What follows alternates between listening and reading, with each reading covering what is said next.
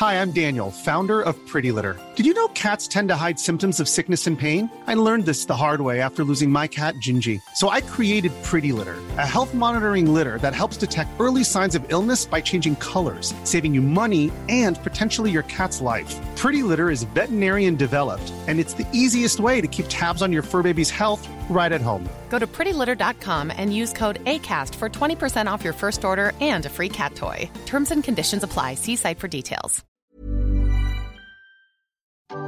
Dearly beloved, we are gathered here today to worship at the altar of music and comedy. The giddiness and the harmony of a well-crafted comedy song brings great joy in abundance. Join the tinkling talents of David Timms and me, Phil Nichol. Sit back, turn it up, and enjoy Songs in the Key of Laugh. Yes, this is Songs in the Key of Laugh with me, Phil Nichol. And me, David Timms. Our little comedy podcast that celebrates comedy songs, comedy songwriters, and musical comedians. Absolutely. Now, Phil, I have to say I am extra excited about today's episode. Get out of town. Why is that, David? I mean... we have today one of my all-time heroes. Oh, my God. Anne Widdecombe is on the show? Actually, we couldn't get Anne this week. No, but we do have the amazing Tim Minchin. What? Well, why am I saying what? I already knew that we had Tim Minchin because we spoke to him. We did, yeah. You were there. We did, actually. And he's fantastic. That's going to come up later in the show. It is, absolutely. Before we do that, though, we're going to have our comedy song contest submissions. We are, yeah. We've got a great one this week. We do. It's a parody this week, a political parody. Absolutely. And we will also have our quickfire It's not just a political parody. It's a Welsh political parody. Is it Welsh? Yeah, it's Welsh. Is it? It is. Oh. And we have a quickfire parody game. And we do as well, yeah. And you do really well on it. I do. I don't know. We haven't done it yet. But I'm assuming you will. I was going to say, mind you, after last week's, I think I've just about bought it back. Yes. I don't think so. Oh, although, thanks. What was my last week? I threw a bun at you. I threw a bun at you. I'm so sorry, everyone. But anyway, thanks for listening. The guys that are listening, people that are coming back and listening, thanks for joining us on this podcast. It means a lot to us. We have a Patreon, patreon.com/. Songs in the Key of Laugh. If you want to help us out, keep this podcast going, because we talk to people like Tim Minchin, who Tim got into a big thing about Bo Burnham. And he did. And I would love to get Bo Burnham, if you're listening, Bo, come on the show. Bo. Much less likely to come on now. Why? I even sang to him. If anybody here knows Bo Burnham, please do ask him to come and join our show. I met him. Have you? I know Bo Burnham. I met him in Edinburgh. I don't think he'd remember me. Oh, well, yeah. Okay. Can you slide into his DMs? Yeah, sure. Is that a thing you can do? I'll ring him up. But first, let's listen to a little bit of Tim Minchin. Okay. I don't know what you just asked me, because I stopped listening after I realised the headline's going to be Minchin captures children. I mean, we live in a world where decontextualisation is clickbait, and I just don't think I can continue with this podcast. Well, we're going to come back to the Tim Minchin interview at the end of the show, so stick around for that. It's worth waiting. You could always skip ahead, I suppose, if you want, but don't. Oh. Now, I was thinking about, Tim mentioned Bo Burnham and sort of influences and things that influence. A lot of our show is about that. And I started thinking about the influence I had. Now, you know that I was raised in a kind of devoutly Christian family. Yeah. And we weren't really allowed to listen to a lot of secular music. So my comedy influences, I didn't have the normal comedy influences, although we were allowed to listen to Billy Connolly because my family are from Scotland. I don't know how he slipped through the net. We weren't allowed to listen to The Biggin, you know, the Scottish Jesus sketch, because that was blasphemy. And of course. Sacrilegion. It was, yeah. But I remember going up to our cottage. We used to play, sing songs all the way up and hymns and things. But this was one of the songs that went like this: If it wasn't for your wellies, where would you be? You'd be in the hospital or infirmary, cause you probably have a dose of the flu or even pleurisy. If you didn't have your feet in your wellies. Wellies are wonderful, wellies are swell, cause they keep out the water and they keep out the smell when you're sitting in a room You can always tell when some bugger takes off his wellies. If it wasn't for your wellies, where would you be? You'd be in the hospital or infirmary, 'cause you probably have a dose of the flu or even pleurisy if you didn't put your feet in your wellies. Oh, Phil, that's beautiful. I know, that song was written by George McEwan. Oh. Like a lot of the earlier comedy songs were kind of like political, had like a political edge to them. I mean, the songs were sung in working men's clubs and music halls and stuff like that. Like that Welly Boot song has lines in it about fishermen and firemen and farmers and the country grinding to a halt and all that stuff. And yes, no, you're completely right. It's like My Old Man. Do you know that song? My Old Man's a Dustman. I meant the other one, but my old man's a dustman, he wears a dustman's hat, he wears cor-blimey trousers, and he lives in a council flat. He looks at prop banana with his great big hobnail boots. He had such a drop to pull them up, but he calls them daisy roots. Whoa, have a banana. Well, where does that come from? What? Have a banana. No idea. We should look into that. So what is the My Old Man song that you were talking about? Yeah, so it's, do you know, Don't Dilly Dally on the Way? No, it's I don't. Very musical, yes. Was that Sly and the Family Stone? I think not.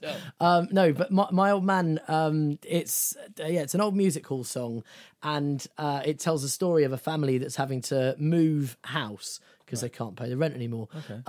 But a lot of the time in music hall, they will sing a verse. Mm. And then when they get to the chorus, then everybody will join in and hilarity will ensue. Absolutely. And everyone will roll about laughing. So this is the song. We had to move away because the rent we couldn't pay. The moving van came round just after dark. There was me and my old man, shoving things inside the van, which we'd often done before, let me remark. We packed all that we could pack in the van, and that's a fact. We got inside all we could get inside. Then we packed all we could pack on the tailboard at the back, and there wasn't any room for me to ride. Oh, my old man said, follow the van, and don't dilly-dally on the way. Off went the cart with me own packed in it. I walked behind with me old cock linnet. I dillied, I dallied, dallied and I dillied. Lost the van and don't know where to roam. I stopped on the way to have an old half quarter and I can't find my way home. Oh, have a banana. What's a quartum? A quartum, it's a drink. Yeah, I'm assuming it's a lot to drink. Mm. Now, Phil, it is apology time. Right. I'm sorry. Well, for what? Well, you know, since the beginning of this podcast, in fact, I think since that first walk we went on, that fateful walk where I fell over. In the mud. In the mud, yeah, that one. Really fun.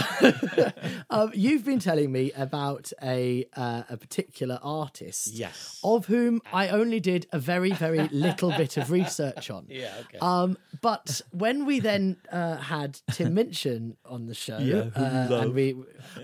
when we had Tim on the show, he, which you're going to hear later on, he told me more about this person. Right. And so because he did, I then did my research. Oh, no, okay, I got it. Okay, and that man is Bo Burnham. Bo Burnham, yeah, of course. It's obviously Bo Burnham. I've been saying from the beginning, if we're going to do a podcast about comedy songs and musical comedians, you can't really get past Bo Burnham. No, you're right. And I'm surprised that you as a musician actually don't know him either, because the guy's had over 500 million hits on YouTube. I think he might be one of the most important musical influences, if not comedic musical influences, musical influences in the last 20 years or so. I mean, all the kids know who he is. He's one of a kind. He's the most unique artist, I think, or comedy musical artist or artist in general. He is sui generis. Sui generis, not Ellen DeGeneres. No, he's sui generis. No, he's not Ellen DeGeneres. He's Bo Burnham. Welcome to the internet. Have a look around. Anything that brain of yours can think of can be found. We've got mountains of content, some better, some worse. If none of it's of interest to you, you'd be the first. Yeah, I could listen to that That's just a fantastic track. It's so good. So please do go and listen to that track. And also, I'm so glad that it was finally brought to your attention by Tim Minchin. Yeah. Thanks, Tim. But he's got a special on Netflix, hasn't he? Yeah, I've already said that. Have you? Yeah. Oh. Inside. Oh. There is a lot of new comedy songwriting talent out there.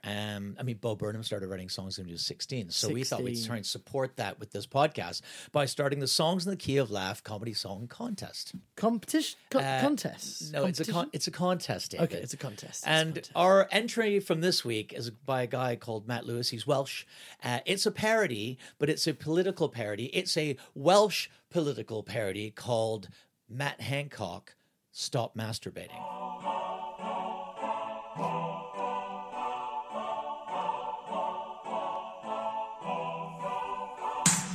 If you're really fucking sick and fed up with the politics, you met me at the perfect time. I don't care, I have my say. Hancock, you have had your day, so I went and wrote this rhyme. Boris even said, you have made your bed, you did such a fucking job.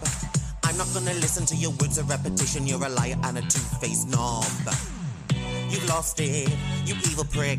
Your cheating ways, they make me sick. No more lies, you're full of shit. Yeah. Now you're in spotlight, or kissing in daylight with Gina. You gobshite, but can't you follow rules? Stop masturbating, Hancock, you're out of time. I'll shove your rules with sunshine. We're fucking glad that you resigned. I hope your wife's okay. You need castrating.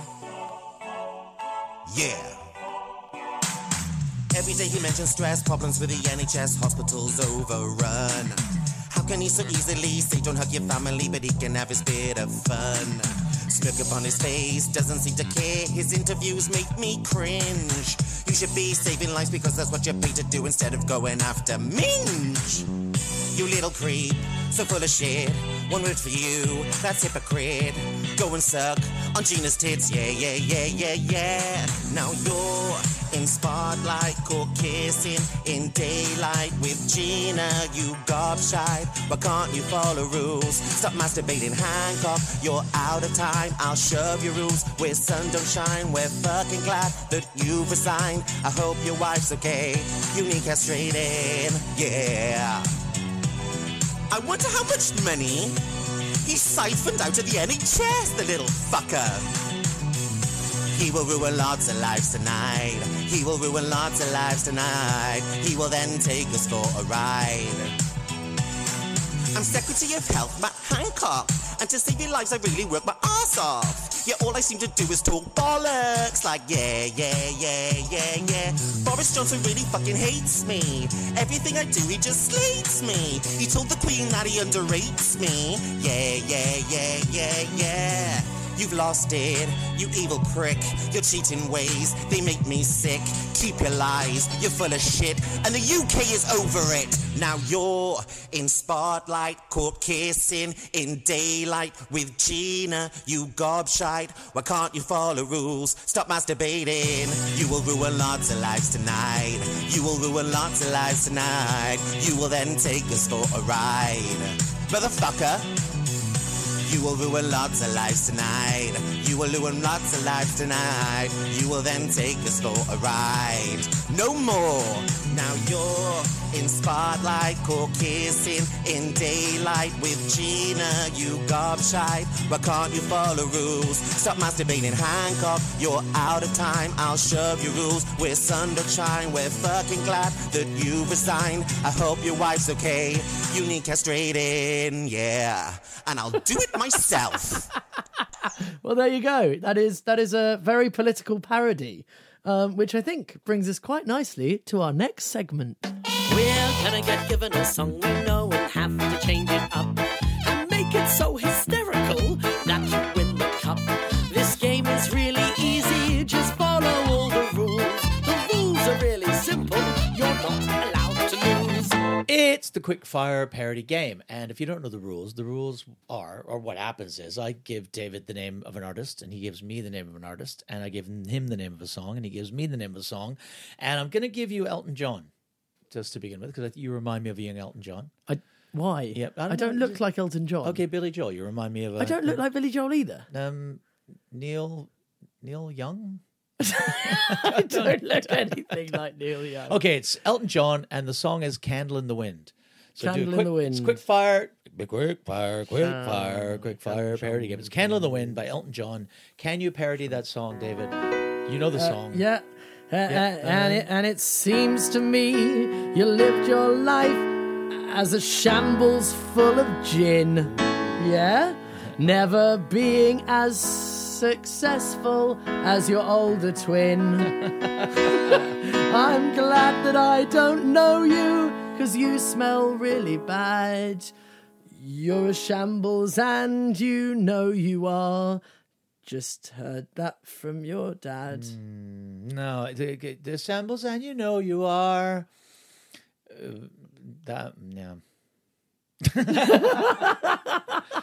I think I can beat that one. I think so.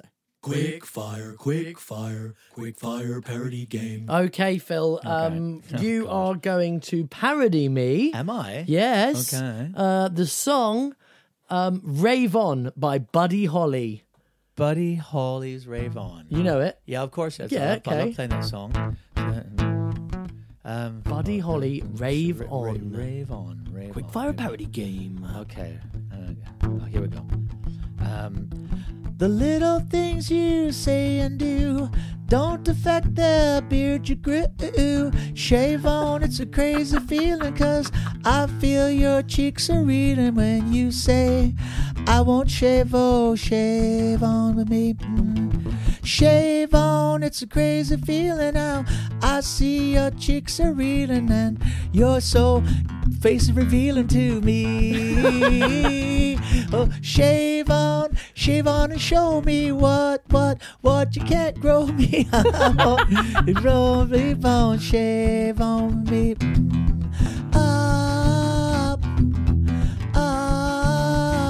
Shave.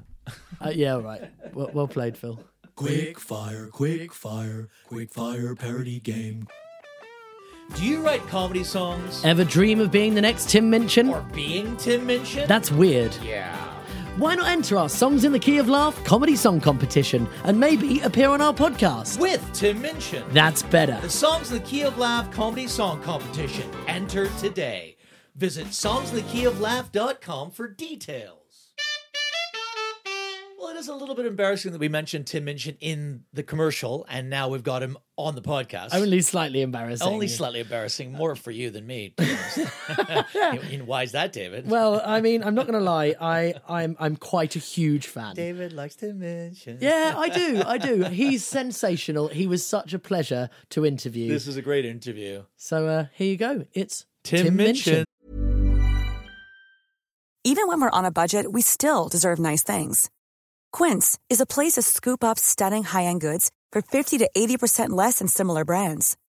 They have buttery soft cashmere sweaters starting at $50, luxurious Italian leather bags, and so much more. Plus, Quince only works with factories that use safe, ethical, and responsible manufacturing. Get the high-end goods you'll love without the high price tag with Quince. Go to quince.com/style for free shipping and 365-day returns. Hey, it's Paige DeSorbo from Giggly Squad. High quality fashion without the price tag. Say hello to Quince. I'm snagging high-end essentials like cozy cashmere sweaters, sleek leather jackets, fine jewelry, and so much more. With Quince being 50 to 80% less than similar brands. And they partner with factories that prioritize safe, ethical, and responsible manufacturing. I love that. Luxury quality within reach. Go to quince.com/style to get free shipping and 365-day returns on your next order. Quince.com/style.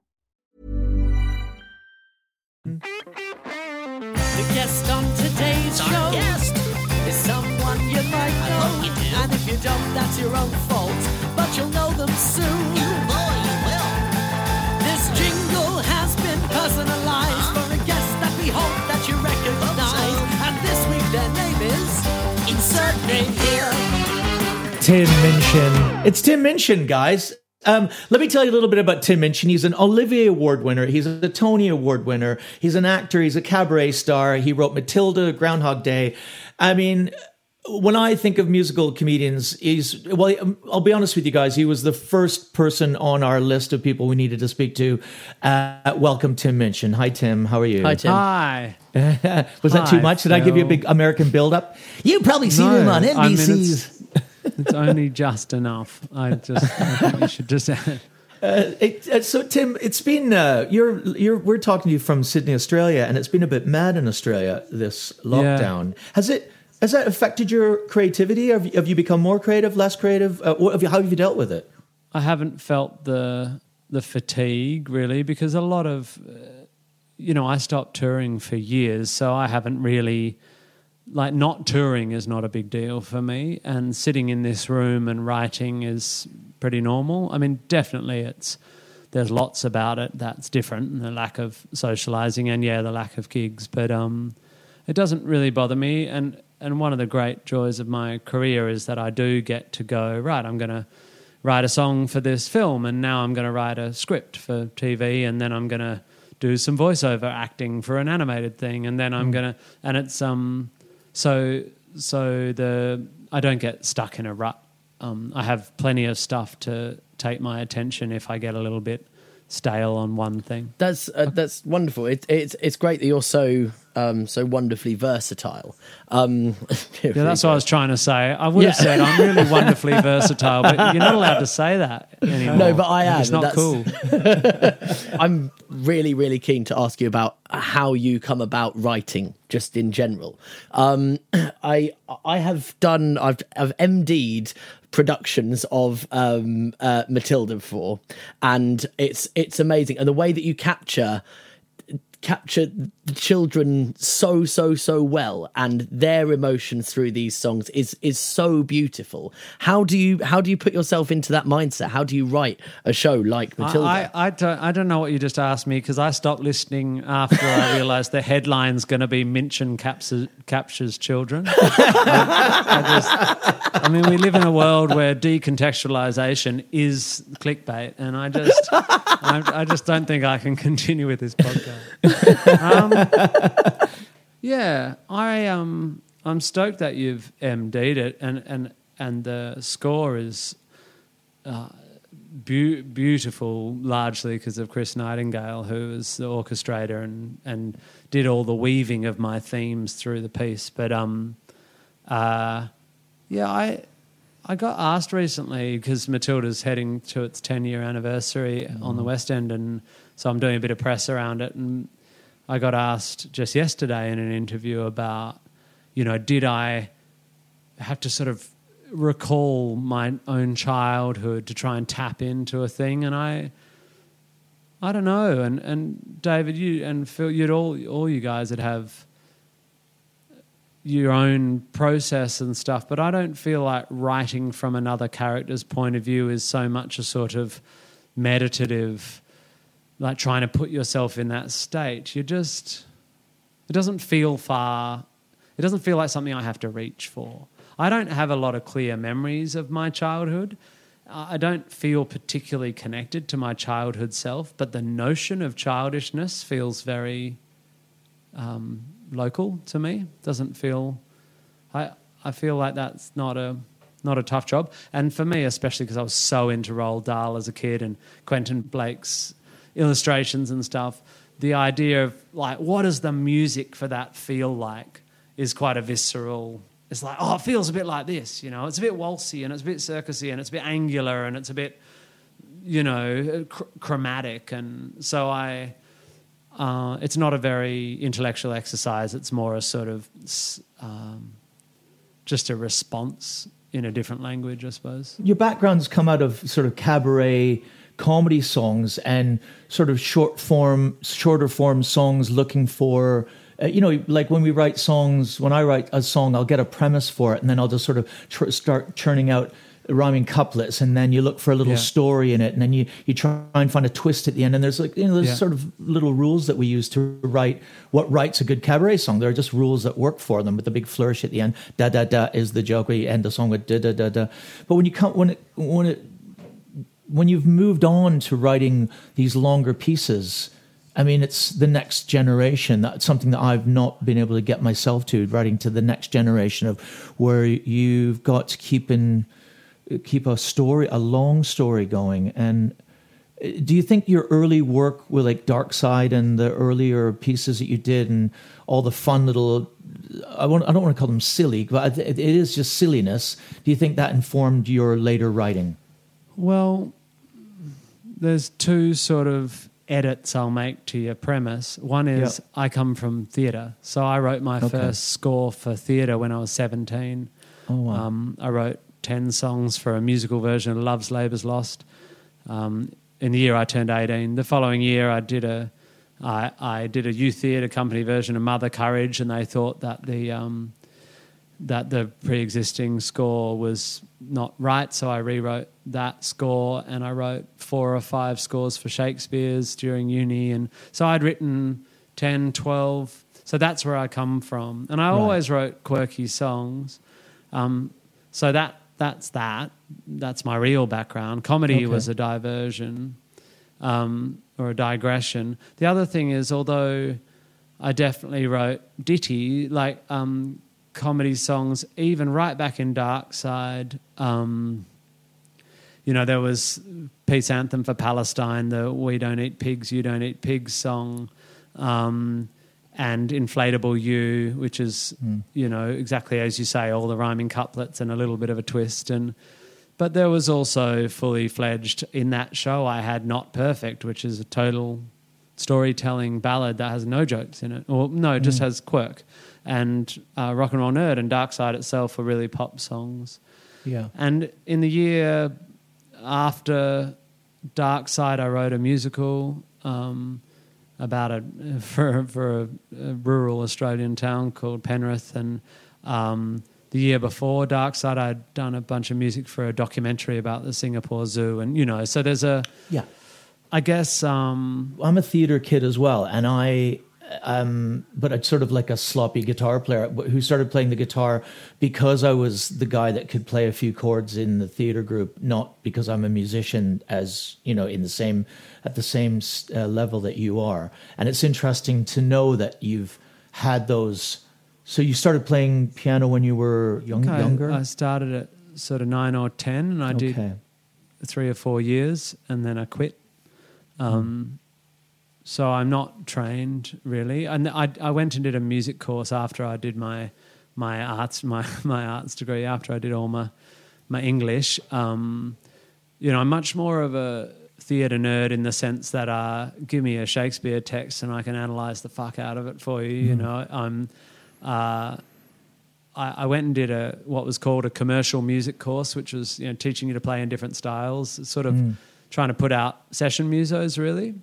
But because I couldn't read or write music, I thought I've got to go to uni because I seem to have a knack for this writing for theatre thing, but I'm going to hit the ceiling, They're going to want me to read dots. And so I went to uni to try and learn, but I was way too far gone. But what I did learn is Logic, the program back when it was just MIDI, but that allowed me to write demos and churn out shitty digitally generated charts that were good enough to allow me to keep composing. And then, of course, that technology got better.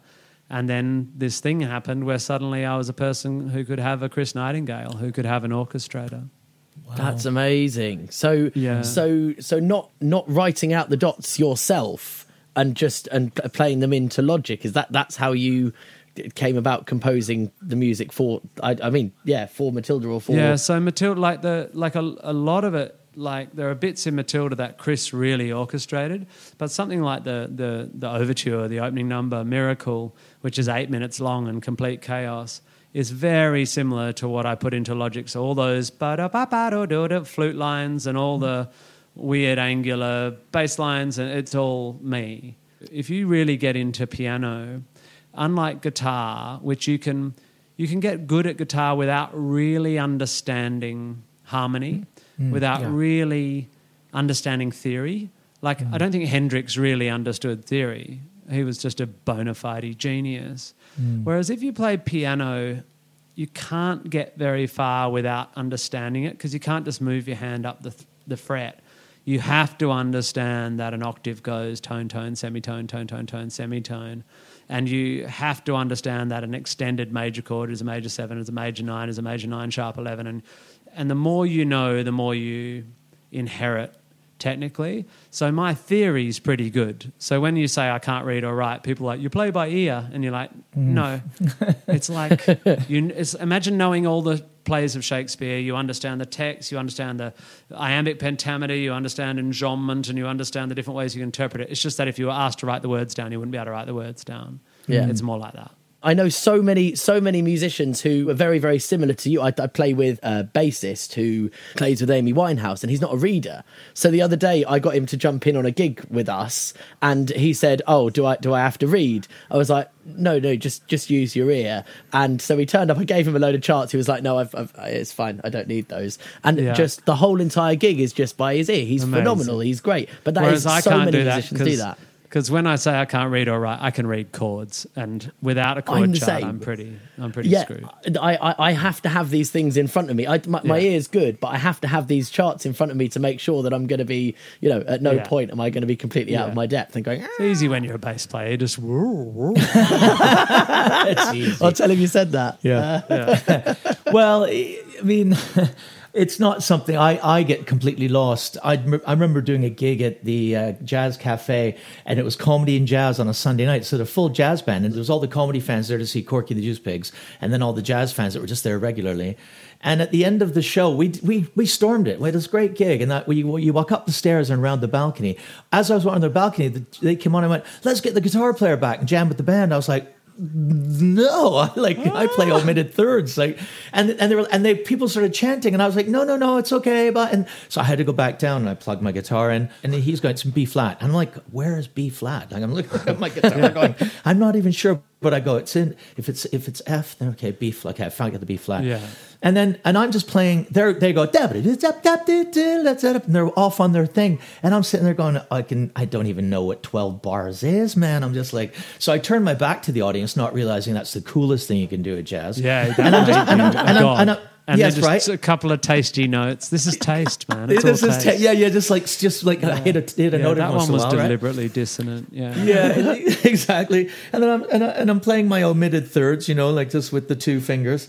And I'm just sitting there going, "This is." And then they go, and they look over and they go, "Okay, drum solo." So the drummer goes off, and we all stop, and I'm like, "Oh no, there's going to be a solo." And then you don't know where one is, and you're like, "I don't know where one is anymore." I don't know where the harmony is. I don't know where the melody is, and now I don't know where time is. Thanks a fucking lot, guys. I have no idea. This is jazz. Going on. Now I feel what jazz is. This is what jazz is, right? And then they all come back in, and I come back in with them, so I'm pretty good.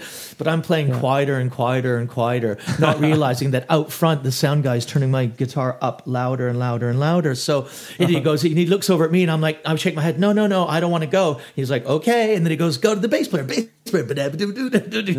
And I'm going, oh no, this is absolutely hell together. Bow, back in again, we're back in again, and I'm playing quieter, and I'm just like going, I'm just like looking at the floor, looking to me, I'm like, no, I can't go. He goes, okay, so he takes the solo, and I'm thinking, oh, you leave the best solo for last, that's how it works, right? And I'm just like, absolute rubbish. And then the sound guy's.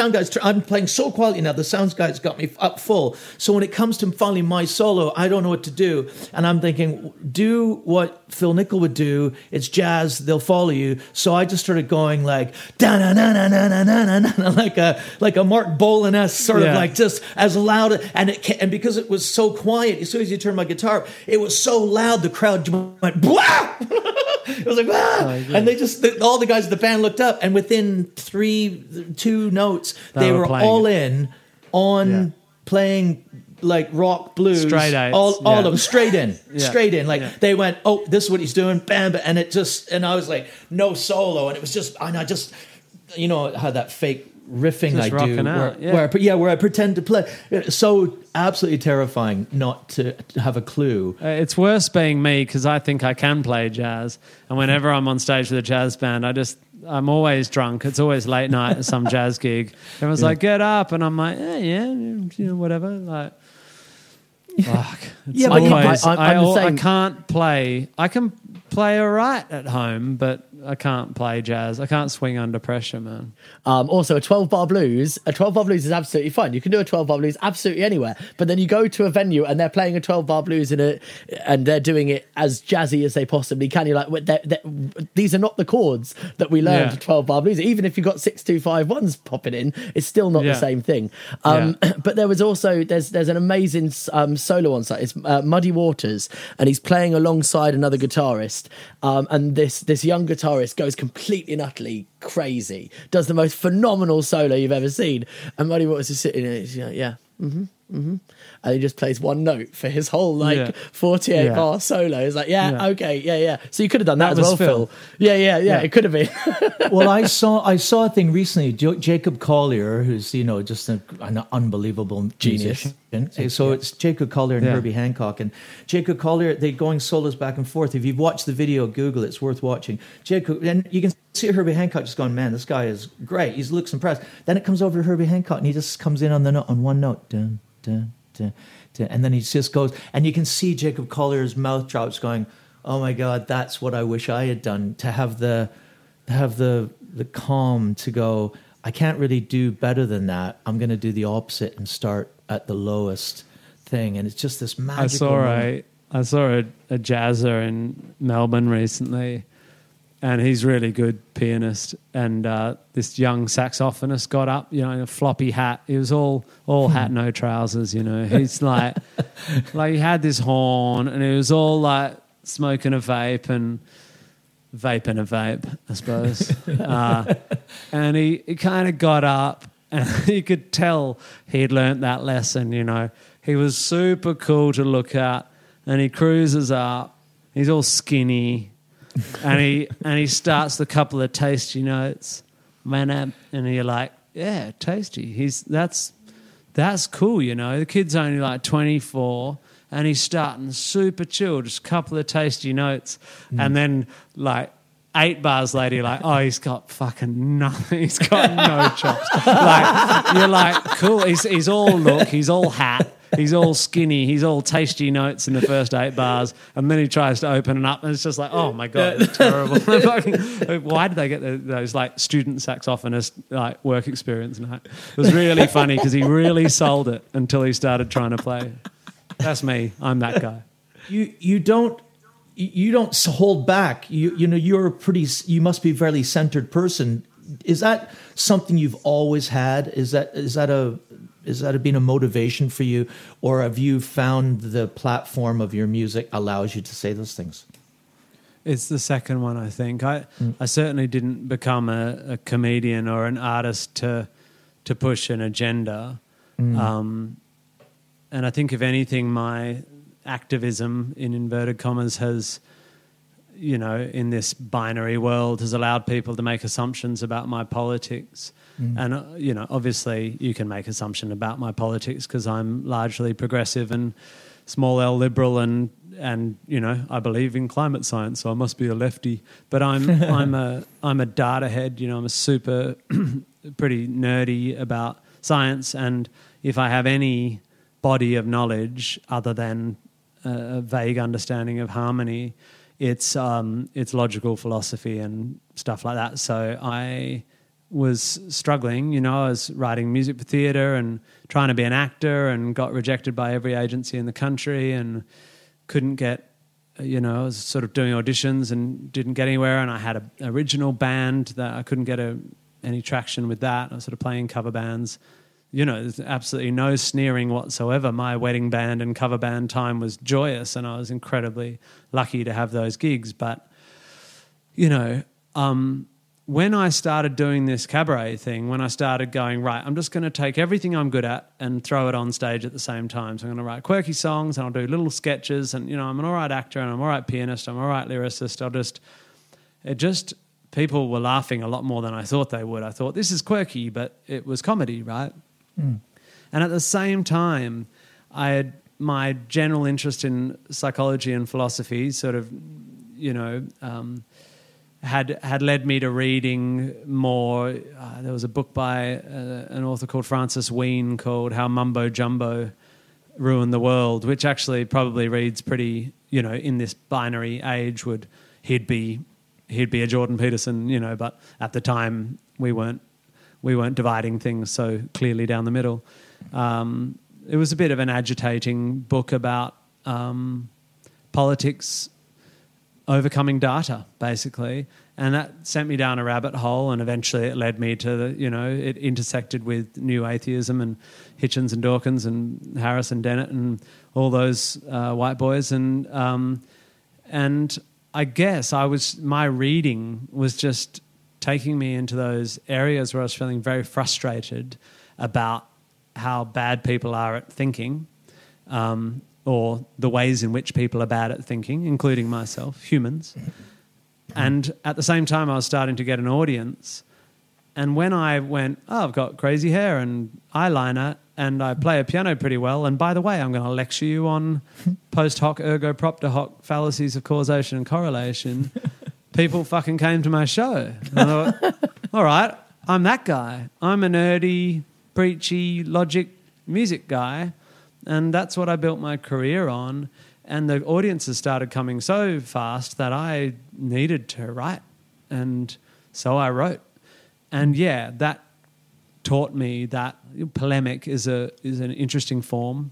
And I got good at polemic. And so I wrote Storm, which had a big impact. And then, yeah, when I was feeling pissed off at Australia's most powerful Catholic for burying sex crimes, I thought, cunt needs a tune.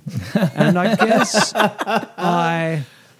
but to your question, I'm not centred. I find two things. I find the backlash incredibly difficult. Not that I don't think I deserve it. You give it, you got to take it. But, my very specific criticism of a particular moral act elicited dozens of newspaper columns calling me a hypocritical, Catholic-hating, lefty, stoner, faggot, whatever, and not in the newspaper but on the internet. And I find that that's always hard. No, you'd have to be a psychopath not to find that hard, and I'm not, as I say, it's part of it.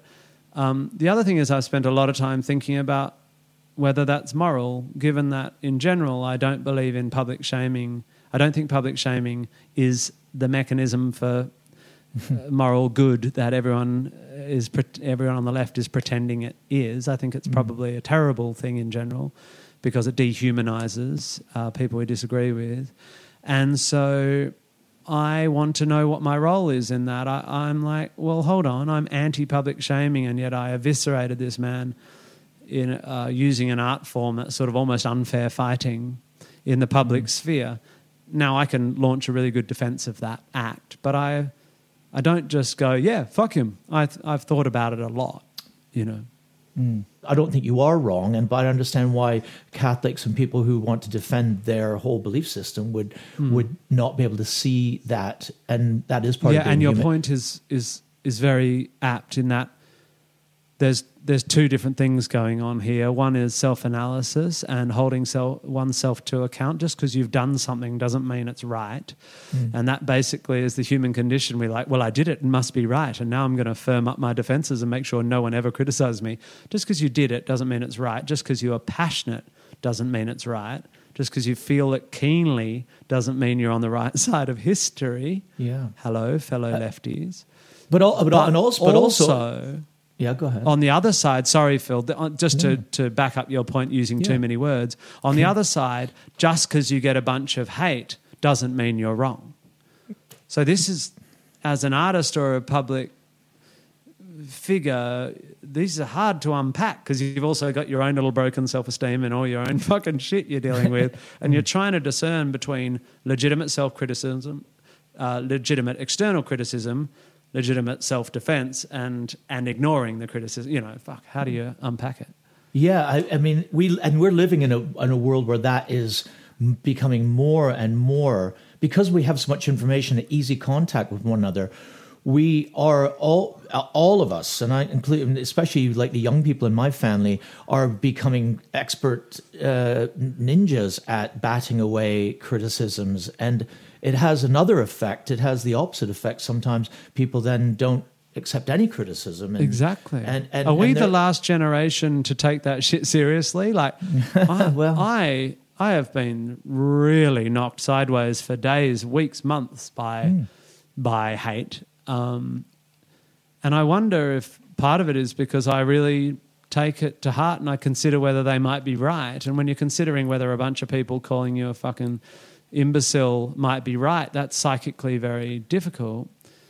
The next generation just like inoculated against that by exposure from a young age. Just, haters gonna hate. It's like, well, that's a great catchphrase and I'm glad you're protected against it, but sometimes you're the one being the dick, you know. Yeah, well, I take other people's criticism upon myself. So if I'm sitting in a room full of people and people are having a bitch about someone, go, oh, did you hear about fucking Tim Minchin? I was thinking, that could be me they're talking about. Maybe it is me they're talking about.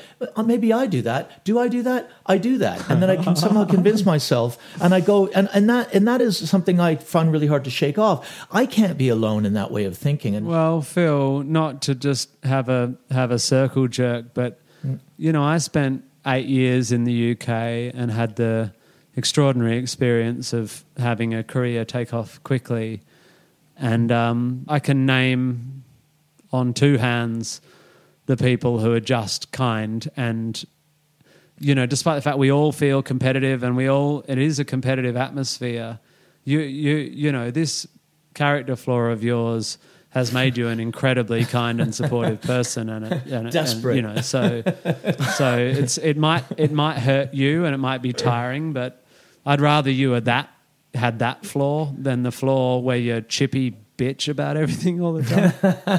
Well, yeah, choose half the comedy scene. You're he says being a chippy bitch. Yeah. Let's talk about people we hate. Yeah, that's right. Tim and Phil, can I ask, how do you guys know each other? We don't know.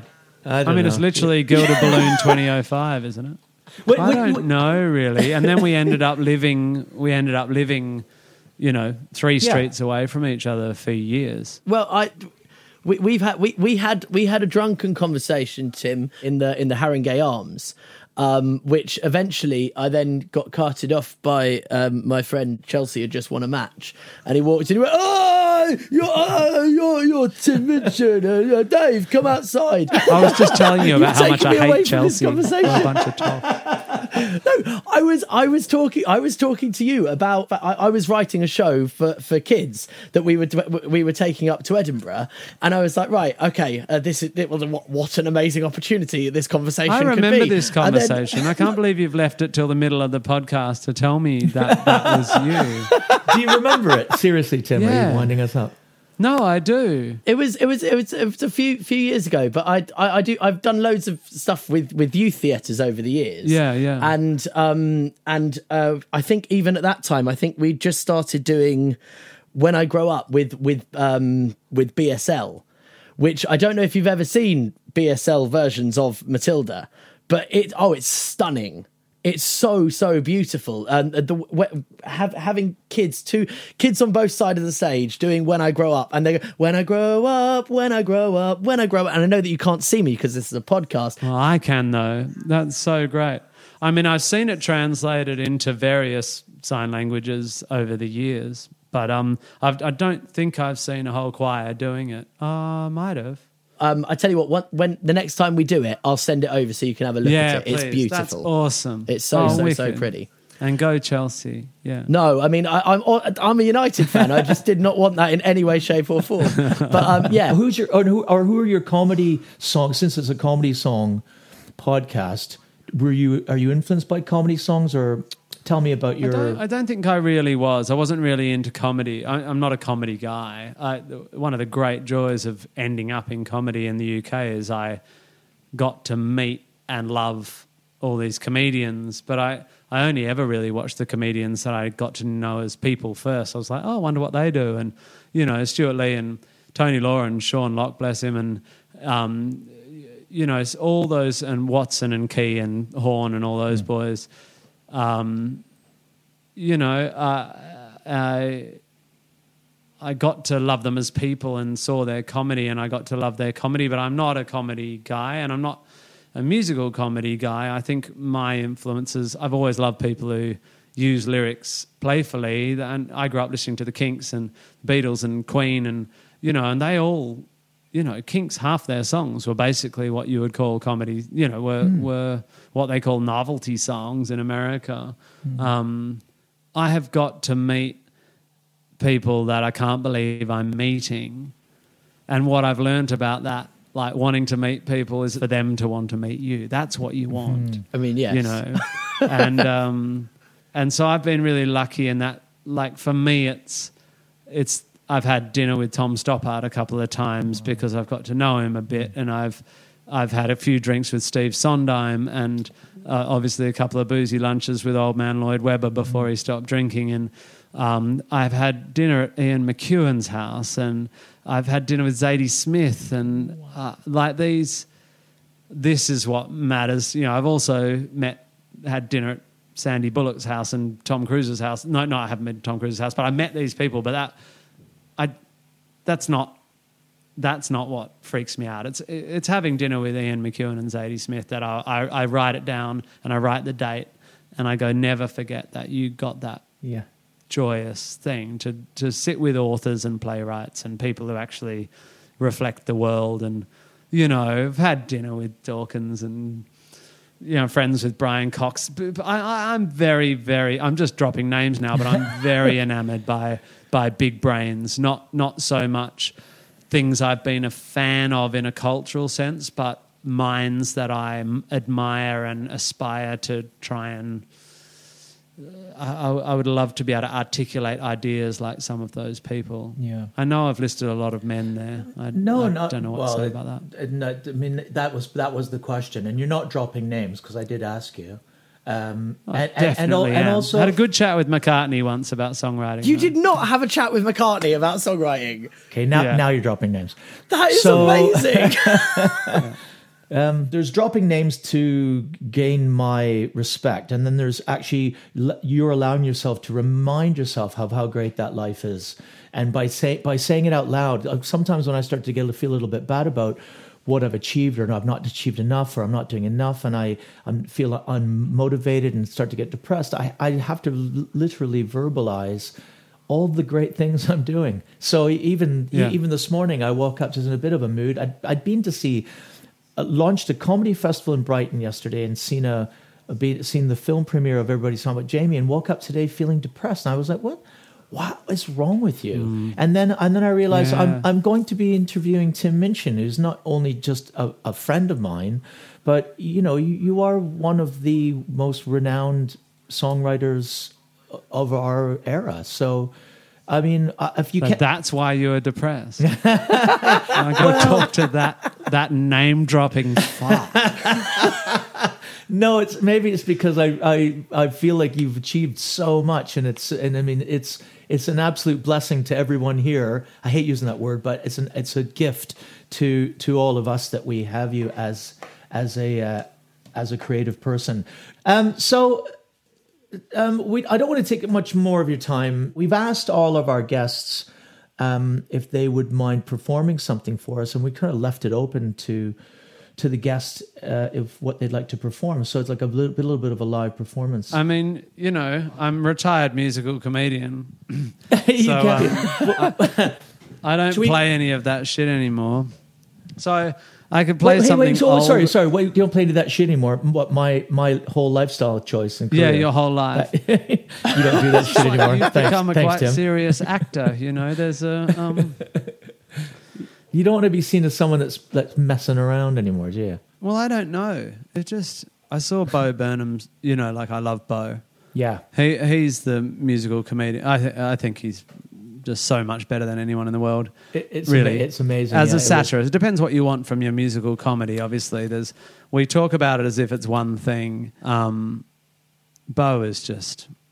I mean, I remember when I first met him when he was a kid. I'm just like, yeah, this kid's gonna wipe the floor with all our fucking faces. You know, he's just the smartest guy I know. Really. Yeah.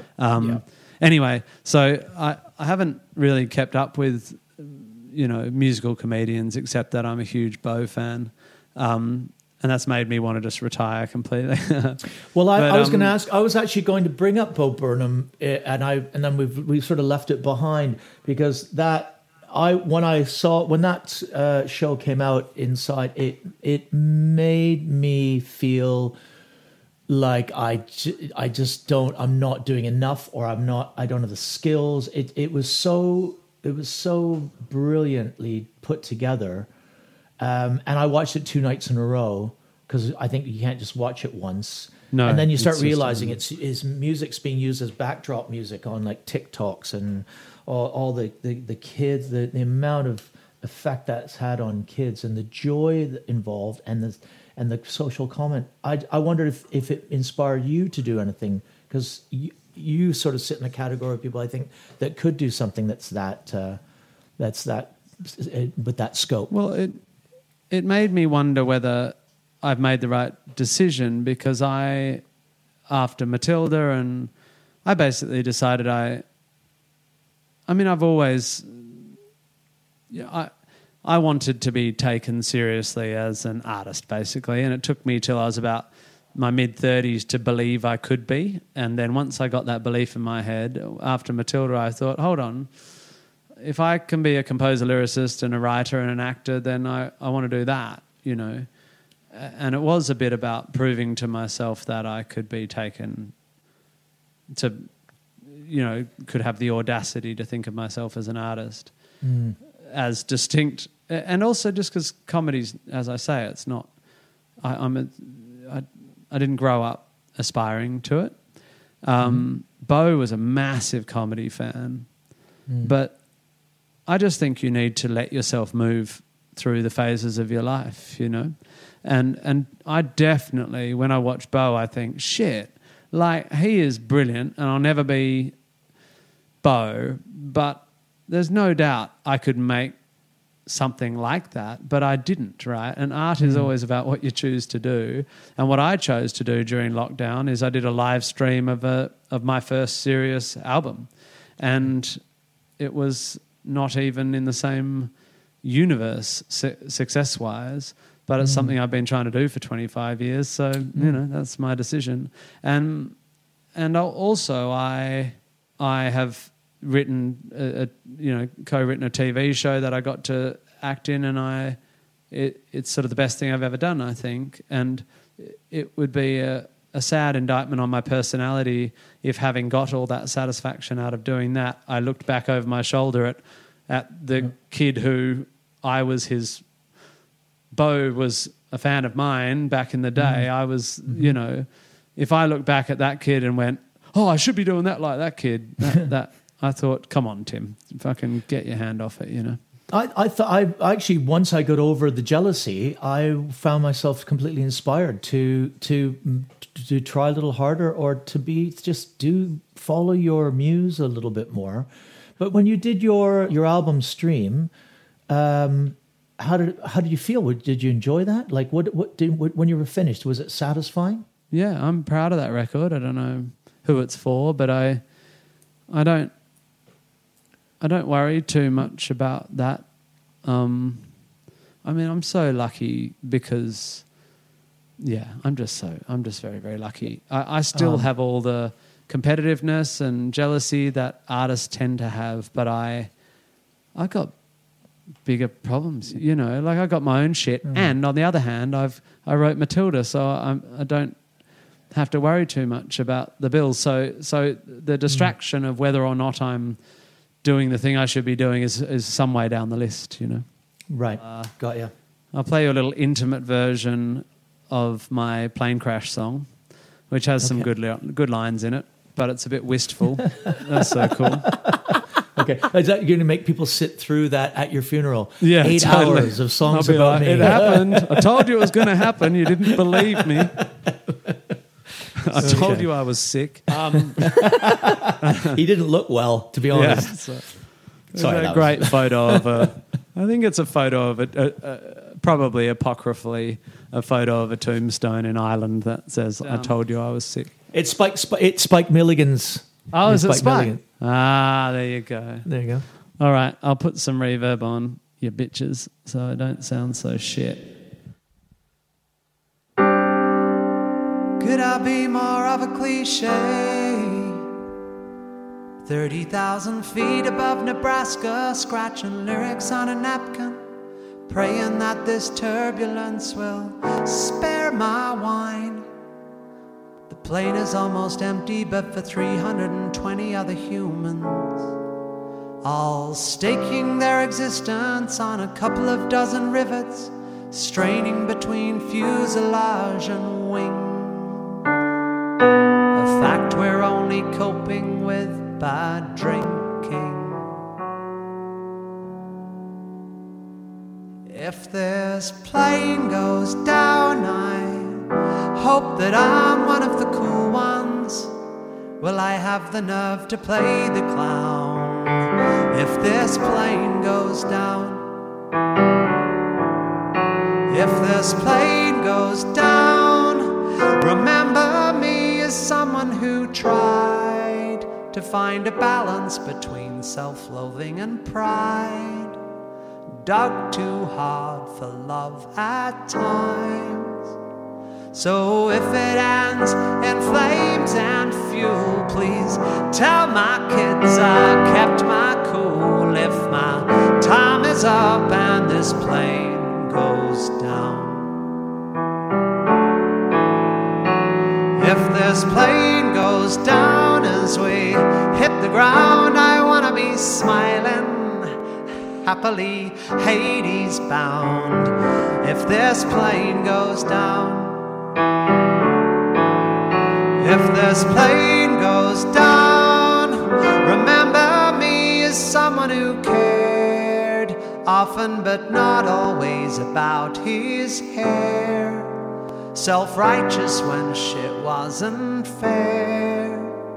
So if it ends in fire and glass, please tell my kids I went down classy. If my time is up and this plane goes down, I've no regrets as such, it's just a shame I've so much still to do. My youth was wasted on me, I don't care, 'cause I wasted it with you, my love.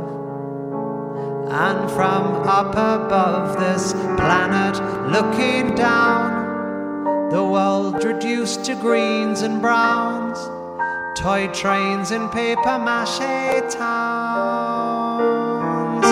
And just for now, the trials of humankind dissolved by altitude and wine.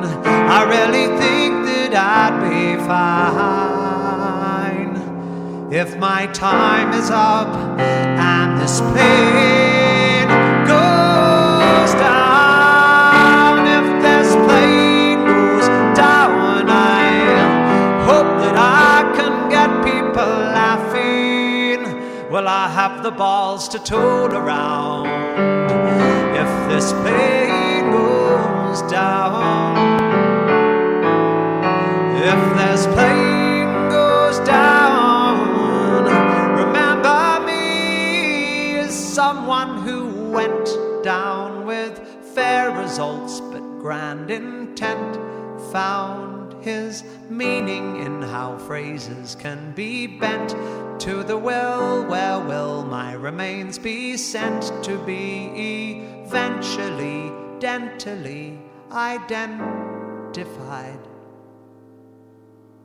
So if this flight should end in tears, please tell my kids I've felt no fear, and tell them that there's smoke well clear, and tell them that he didn't spill a drop of beer.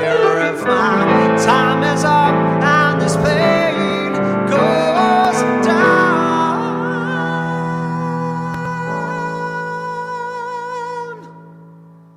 if my time is up and this plane goes down.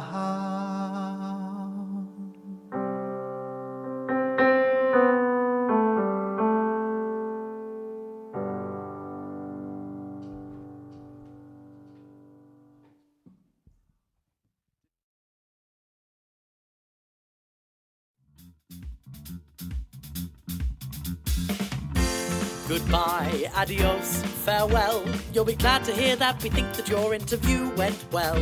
But we have other things to get on with now, so you're gonna have to go. I'm sure our paths will cross again, but whoever really knows? It's been fun, it's been musical, it's been comical at times. But now we have to leave you, so goodbye, goodbye. You're listening to Songs in the Key of Laugh with me, Phil Nichol. And me, David Timms. And I thought it was a pretty great show today, to be honest. If you enjoyed the show, Songs in the Key of Laugh, please share this podcast with your friends and family. Let them know that we're here. Absolutely.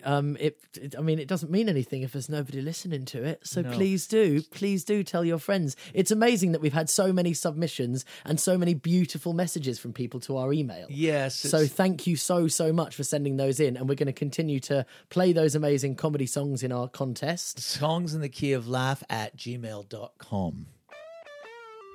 If you'd like to see Tim Minchin on tour in his 2021 Encore Tour entitled Back, then visit timminchin.com for details. He's in the UK until January 12th. Fantastic.